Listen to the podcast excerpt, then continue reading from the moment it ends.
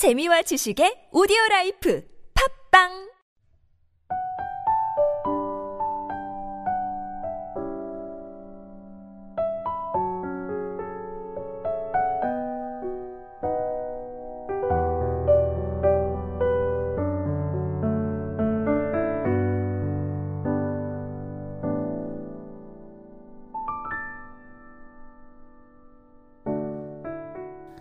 할렐루야.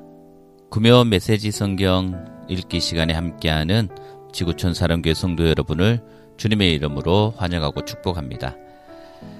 이 시간 여러분과 함께 읽을 말씀은 창세기 34장에서 36장 말씀입니다.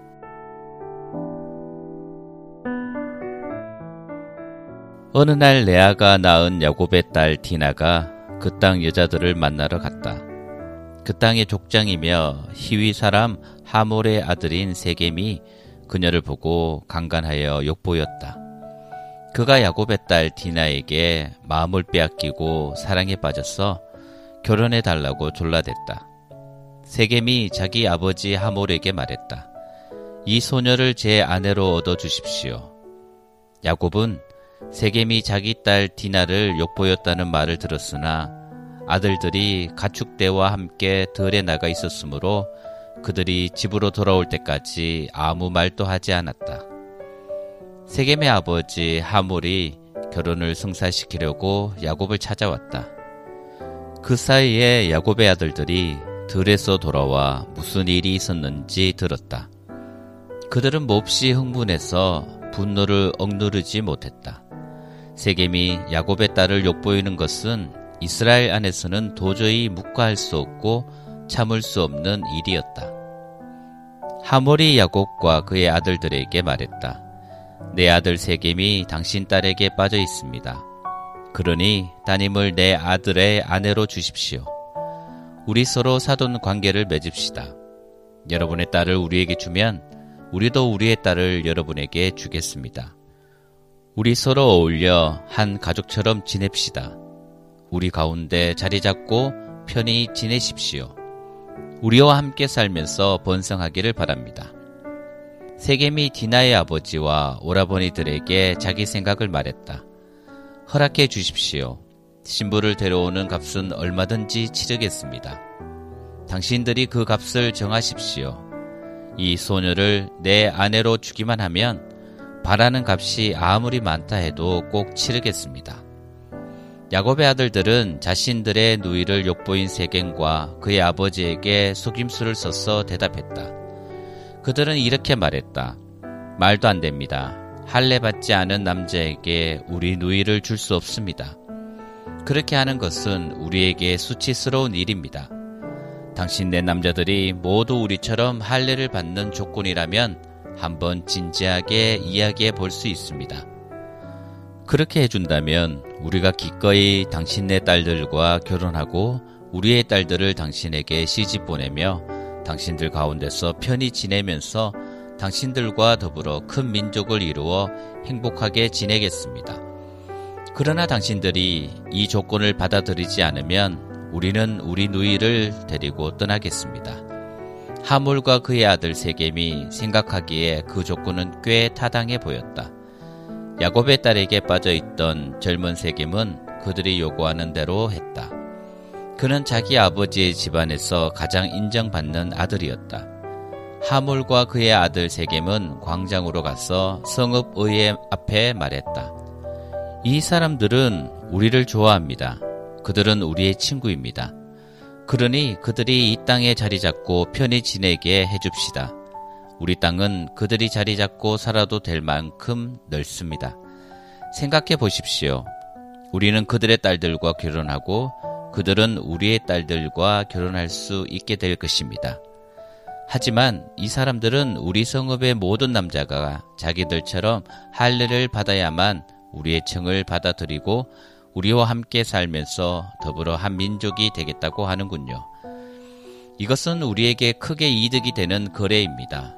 이 사람들은 엄청난 가족대를 소유하고 있는 대단한 부자애들이니 그 모든 것이 결국 우리 손에 들어오게 될 것입니다. 그러니 그들이 요구하는 대로 해주고 그들이 우리 가운데 자리 잡고 살면서 우리와 어울리게 합시다. 성읍 주민 모두가 하물과 그의 아들 세겜의 제안을 받아들여 모든 남자가 할례를 받았다. 할례를 받고 사흘이 지난 뒤 모든 남자가 아파하고 있을 때에 야곱의 두 아들 곧 디나의 오라버니인 시몬과 레이가 자기들이 주인이기라도 한 것처럼 당당하게 성읍으로 들어가서 그곳 남자들을 모조리 살해했다. 그들은 또 하물과 그의 아들 세겜을 죽이고 세겜의 집에서 디나를 구출하여 그곳을 떠났다. 야곱의 다른 아들들은 살해 현장에 달려 들어가서 디나를 욕보인 것에 대한 보복으로 성읍 전체를 약탈했다.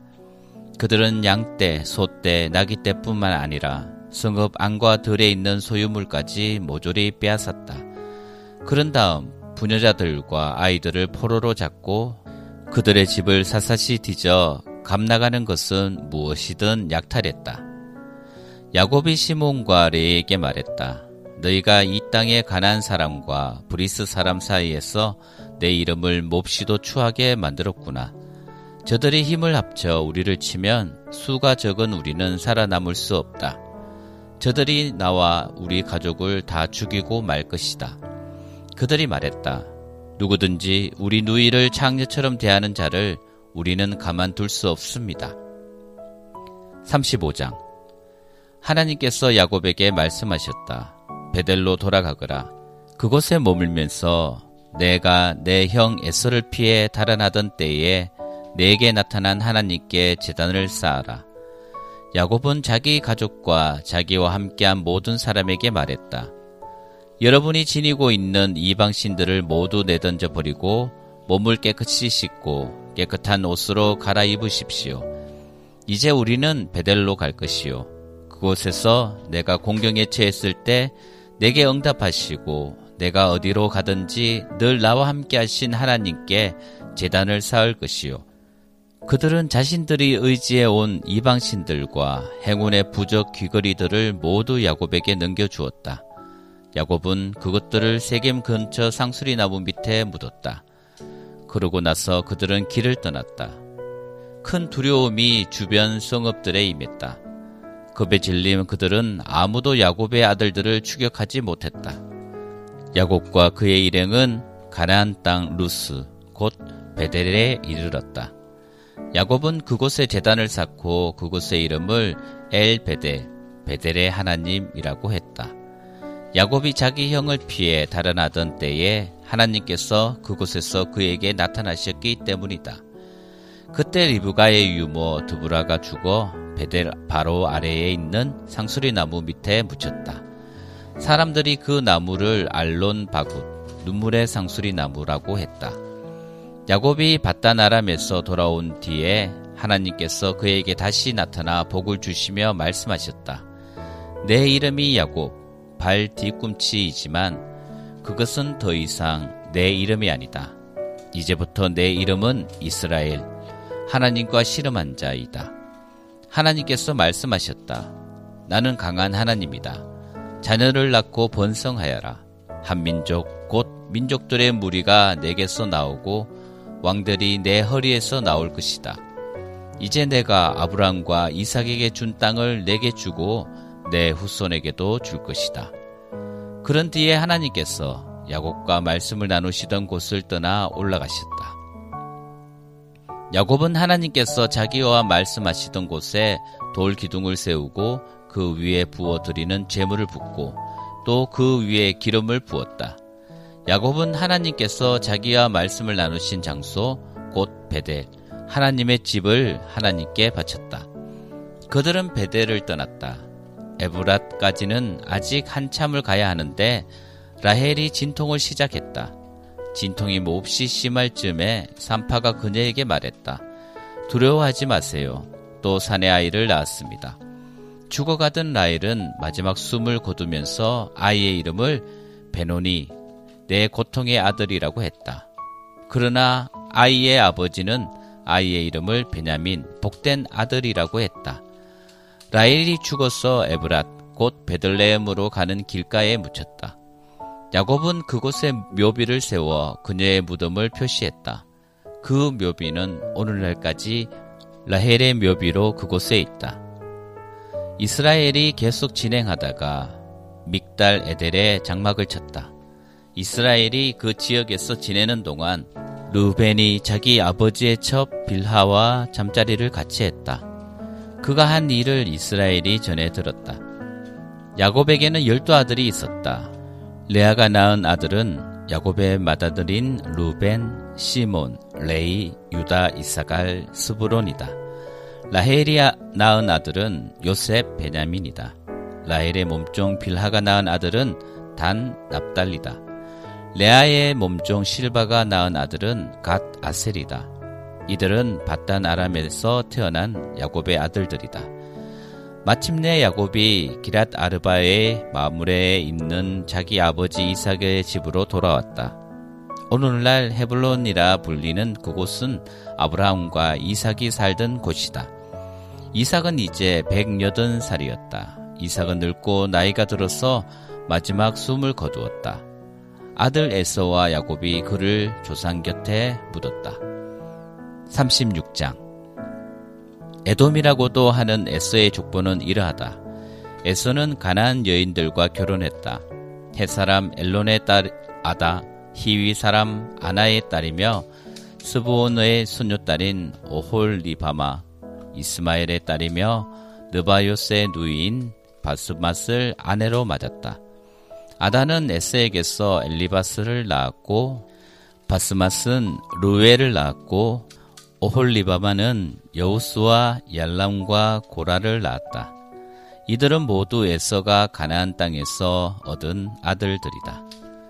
에서는 아내들과 아들 딸들과 자기 집안의 모든 사람과 모든 가축 가나안에서 얻은 모든 짐승과 재산을 거두어 자기 아우 야곱에게서 상당히 떨어진 곳으로 옮겨갔다. 한 곳에서 같이 살기에는 형제의 재산이 너무 많고 땅도 부족해서 그들의 가축대를 모두 먹여 살릴 수 없었기 때문이다. 에서는 세일 산지에 자리를 잡았다. 에서와 에돔은 같은 사람이다. 세일 산지에 사는 에돔 사람의 조상 에서의 족보는 이러하다. 에서의 아들들의 이름은 에서의 아내 아다가 낳은 아들 엘리바스, 에서의 아내 바스맛이 낳은 아들 루엘이다. 엘리바스의 아들들은 대만, 오말, 수보, 가담, 그나스다. 엘리바스에게는 딥나라는 첩이 있었는데 그녀는 엘리바스의 아들 아말렉을 낳았다. 이들은 모두 에서의 아내 아다의 손자들이다. 루엘의 아들들은 나핫, 세라, 삼마, 미사다, 이들은 에스의 아내 바스마스의 손자들이다.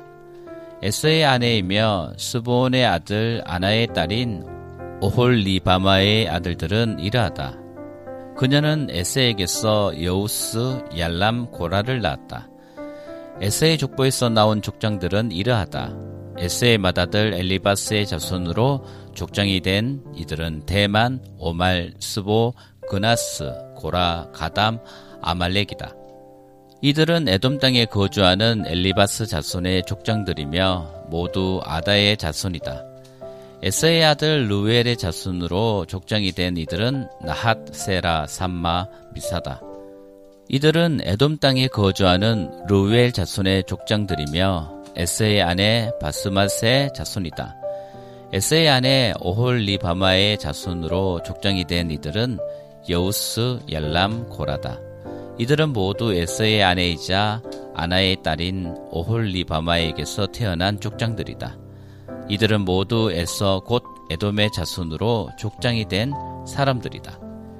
그 땅의 원주민인 호리 사람 세일의 족보는 이러하다.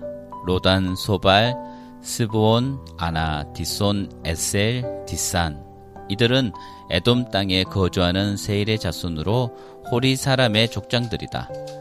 로단의 아들들은 호리, 호맘이고 로단의 누이는 딤나다.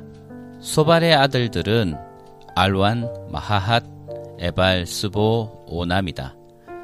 시브온의 아들들은 아야, 아나다, 아나는 자기 아버지 시보온의 나귀를 치다가 광야에서 온천을 발견한 사람이다.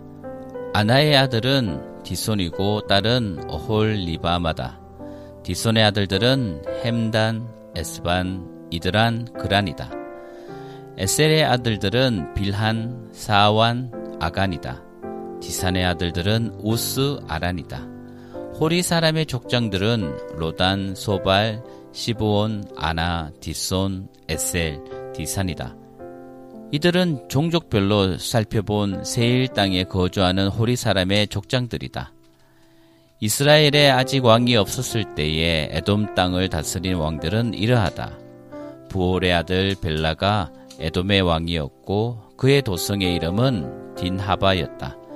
벨라가 죽자 보스라 출신 세라의 아들 요밥이 그 뒤를 이어 왕이 되었다. 요밥이 죽자 대만 사람의 땅에서 온 후산이 그 뒤를 이어 왕이 되었다. 후산이 죽자 부다스의 아들 하닷이 그 뒤를 이어 왕이 되었다. 하닷은 미디안 사람을 모압 땅에서 물리친 왕이었다. 그의 도성의 이름은 아윗이었다. 하닷이 죽자 마스레가 출신 삼나가 그 뒤를 이어 왕이 되었다. 삼나가 죽자 강가의 로봇 출신 사울이 왕이 되었다. 사울이 죽자 악볼의 아들 바알 하나시 그 뒤를 이어 왕이 되었다. 악볼의 아들 바알 하나시 죽자 하다시 왕이 되었다. 그의 도성의 이름은 바우였다. 그의 아내 이름은 무헤다벨이었는데 그녀는 마드레스의 딸이자 메사합의 손녀였다. 에스의 가게에서 나온 족장들을 종족과 거주지별로 살펴보면 이러하다.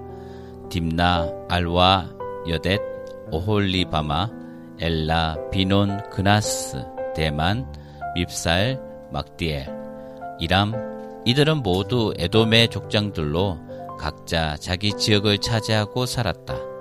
이상은 에돔 사람의 조상인 에스의 족보를 나열한 것이다.